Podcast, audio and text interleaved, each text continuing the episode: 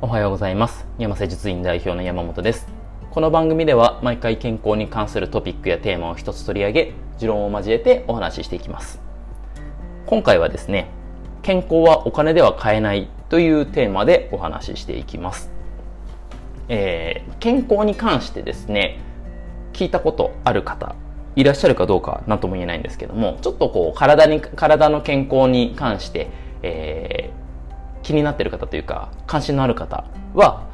聞いたことあるかもしれないんですけども、まあ、バランスが大事というのはまあなんとなくイメージできるんじゃないかなと思います。でそのバランスがですね何のバランスなのっていうところとが、えー、栄養と運動と休養。この3つのバランスが重要だよということですね。栄養がですねまあ食べ物ですね。普段食べているご飯。お米だったりパンだったりお肉魚野菜、えー、海藻類などなど、まあ、食事ですね、まあ、食事もやっぱりバランスよく食べて、えー、あんまり食べ過ぎず適度に食べるというのが健康にはすごく重要になってくると思います。そのこの、まあ、健康の食事に関しては、また後日詳しくお話できればいいと思うんですけども、まあ、今回はバランスというかね、えー、お金では買えないよっていうところがテーマなので、ちょっと割愛させていただこうかなと思います。次がですね、運動。運動がまあ健康にいいっていうのは、ま、どなたも、えー、知っているとは思うんですけども、まあ、ランニングしたりだとか、えー、筋トレしたりだとか、まあ、他にスポーツやるっていうことはやはり健康にいいということですね。で、最後が休養。まあ、休むことですよね。やっぱりちゃんとこう、あの、どれだけ栄養に気をつけてたりだとか、えー、毎日ランニングちゃんと30分やってるとか、ストレッチ寝る前にしてるとか、やってても、あの、大元のやはり休養、睡眠時間がもう、1日2時間とか3時間しか寝てないとか、なると、あの、やはり健康体ではない。ショートスリーパーの方もいらっしゃいますけども、まあ、それが健康なのかどうかっていうのは何とも言えないですね。あの、それで、まあ、数値だったりだとか、えー、実際に内臓の機能だったり、全部見ても問題なければ実際いいとは思うんですけども、まあ、おそらく人間の構造上、そのショートスリーパーっていうのは異常な体質なので、おそらくまあ長生きはしないだろうなとはちょっと思っています。はい。で、えー、まあこれに加えてですね、あの体の健康っていうだけで捉えると、まあ、栄養と運動と休養のバランスではあるんですが、あとは、えー、社会的な健康っていうのもすごく重要になってきます。まあ、この社会的な健康って何っていうことだと、まあ、人間関係ですね。はい。近いところで言うと家族との、えー、関係だったりだとか、えー、友人関係だったりだとか、まあ、あとはそこの住んでいる地域だったりだとか、何かしらまあ会社も含めてのコミュニティにまあ自分が属しているのか属していないのか、どういう立場なのかっていうところですね。結構これ重要です。はい。やっぱ社会的、まあ社会を形成して生きていくのが人間なので、そこから完全にもうあの、離れるっていうことになってくると、やはり孤独感だったりだとか、えー、感じてしまって、まあ結果、体の健康も蝕まれて、死んでしまうという。ことがほとんどです。まあ、中にはですね、その孤独感がもう本当に好きっていう方ももちろんいらっしゃるので、一概には言えないんですけども、まあ、人間はやはり他のね、他者との関わりがあって生きているものもあるので、そこも外せないなと。ただ、まあそこに関してはですね、えー、その方の、まあ、人間性だったりだとか、も関係してくるところもあって、その人間性形作るのがやはり体ですね。先ほどの3つの栄養、運動、休養になってくるんですけども、まずは、その、社会的なものをどうこうするというよりか、まず自分を変えましょうっていうところが重要だと思っています。で、ちょっと話ずれちゃったんですけども、その、健康はお金で買えないっていうところで、まあ、さっきの3つ、健えー、栄養と運動と休養。これで、この中で、まあ、お金で買えるものを言ってみると、まず栄養。まあ、栄養はですね、お金で買えます。はい。まあ、例えば、えー、オーガニックの野菜だったりだとか、えー、ちゃんとこう飼育された、あのー、まあ、牛、まあ、牛、豚、鳥のお肉だったりとか、えー、あとそうだな、まあ、スーパーフードって言われるものですね。はい、チアシードだったりだとか、いろいろありますけども。まあ、その辺もですね、あのー、日本にいれば、大概手に入りますね。特に今、えー、僕が住んでいる東京都、まあ、八王子市の、ま、山の方ではあるんですけども、まあ、新宿で新宿まで1時間ぐらいで行けちゃうので、電車乗っても。まあ、全くもって、あの、手に入らないものはないと言えます。ただお金はちょっとかかるけど、まあ、大した額でもないですね、正直。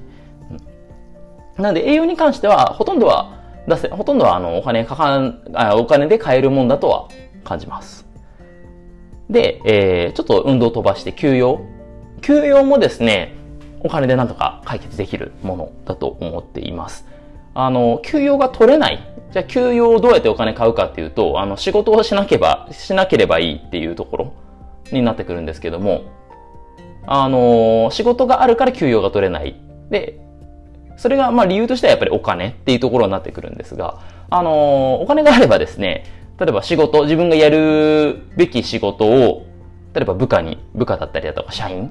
の方に割り振って自分は休むことに使うっていうことですね。あの、や、人を雇うっていうことで自分の休養の時間、自分の時間だったりだとかを得ることができるっていうことですね。まあ、それがですね、あの、自分の時間を取ると、例えば家族との時間だったりだとか友人との時間が取れる分、まあ、社会的な健康にもつながるとも言えるんですけども、なので、休養に関しては、まあこれもお金で買えると。ただ、もう、えー、話の流れ的に、運動ですね。はい。最後に残しておいた運動。これお金で買えないんですよ。ある程度は買えるんですよ。その運動をするまでの過程はお金で買える。まあ、それがですね、あの、例えば、すごく、まあ、お金持ってて、まあ、時間もある、休養も取れてるし、まあ、食事のバランスもちゃんと取れているというか、じゃいい食材を変えている。ただ、運動に関しては、自分の体を動かすしか運動にならないので、えー、自分のその努力っていうのが絶対的に必要になる。まあ当然ですよね。あのー、お金100万円出したからといって、えー、ランニング10キロ分の消費カロリーを得られるとか、あの、今のところまだ確立されてないので、そういう技術は。うん。あの、自分の体、運動に関して自分の体動かすっていうことに関しては、もうお金と関係なくて自分でやるしかないというとこですね。ただですね、それ、その運動に至るまでの過程は変えるっていうことをお話ししたんですけども、それはどういうことかっていうと、えー、例えば、パーソナルトレーナーですね。パーソナルトレーナーさんをこうもう雇って、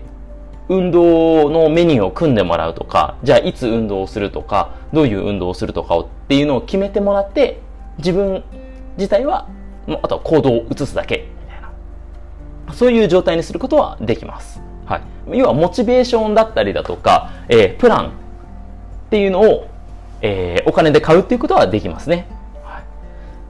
まあそういう感じで、ある程度その準備段階っていうとこですね。そこはお金積めば全然いけるんですよ。ね、もう本当世界でもトップのパーソナルトレーナーを自宅に呼んで、もう指導してもらう。もう怪我しないように、ちゃんと効果が出るように栄養指導も含めてやってもらうのはできるんですけども、ただ、スクワット1回にしても、やるのは自分自身なんですよね。どんなにお金を積んでも誰かがスクワットやったからといって自分の身になるわけではない。やっぱりそこは自分で動かないといけないっていうところですね。まあ、ここがですね、健康はお金では買えないよっていうところ。やっぱ自分自身で動くっていうのはすごく重要で、えー、それはですね、栄養と休養っていうことも関係してくるんですけども、栄養もですね、あの、すごくいい食材をたくさん買える財力があったからといって、えー、食べ過ぎると、やっぱり太りますし、あの、体壊しますよね。はい。ね、お金持ってるからもう、なんだろうな、ちょっと昭和、昭和的な感じですけど、あの、ステーキばっか食べるみたいな。はい。あの、まあ、体壊しますよねっていう。まあ、もちろんね、あのー、タンパク質の代謝がすごく良くて、えー、遺伝的にもお肉が合ってるっていう方に関してはそれでいいと思うんですけど、えー、おそらく万人受けはしない。うん。まあ、結構個々の体質にもよるので、えー、休養に関してもですね、あの、休養の取り方、ただ何にもお金的に余裕があるから何もしなくてもいい、ダラダラするっていうことはまあよっぽどないと思うんですけども、あのー、ただダラダラするだけが休養っていうわけではないので、えー、適度にやっぱりですね、アクティブレストっていう言葉があるぐらいなので、適度に体を動かして代謝を良くして回復させるっていう考え方もあります。なので、休養に関しても、自らその、例えば、ちょっと話出てなかったですけど、例えば暇な時にスマホいじっちゃうみたいな、ね、どんどん目使って疲れちゃうっていうね、あの、レストな、レストって、あの、休んでるのに休めてないっていう状況。そこもやっぱり自制しないといけないっていうところですね。なので、まあ、健康はお金で買えないよっていうのは、まあ、その健康に至るまでの過程だったりだとか、えー、部品まあ、食材だったりだとか、えー、パーソナルトレーナーさんだったりだとか、まあ、リカバリー、回復を促進する道具だったりギアですね、は買える。ただ、動くのは、実際に行動に移すのは自分自身ですよっていうことですね。それがまあお金では買えないという理由になってきます。で、社会的な健康ですね。あの人間関係に関しては、これもですね、やっぱり自分から行動することっていうのはすごく重要。えー、なんだろうな、困ってる人に優しくするとか、あの、家族との会話を大事にするとかいろいろありますけども、それもやっぱり自分が疲れてたりだとか、あの体調が悪い時ってやっぱ話したくないじゃないですか。うん、もう寝たいみたいな。はい、僕もそうなんですけど、もう疲れてる時とか、あの、誰とも話したくないんですけども、えー、というところで、やっぱそこもですね、自分の健康、体の健康ができてこそ、人にも優しくできますし、えー、人間関係っていうのが円滑になるというふうに考えています。まあ、やっぱりね、最初はまず体からっていう、まあ、体の健康が一番重要ですよ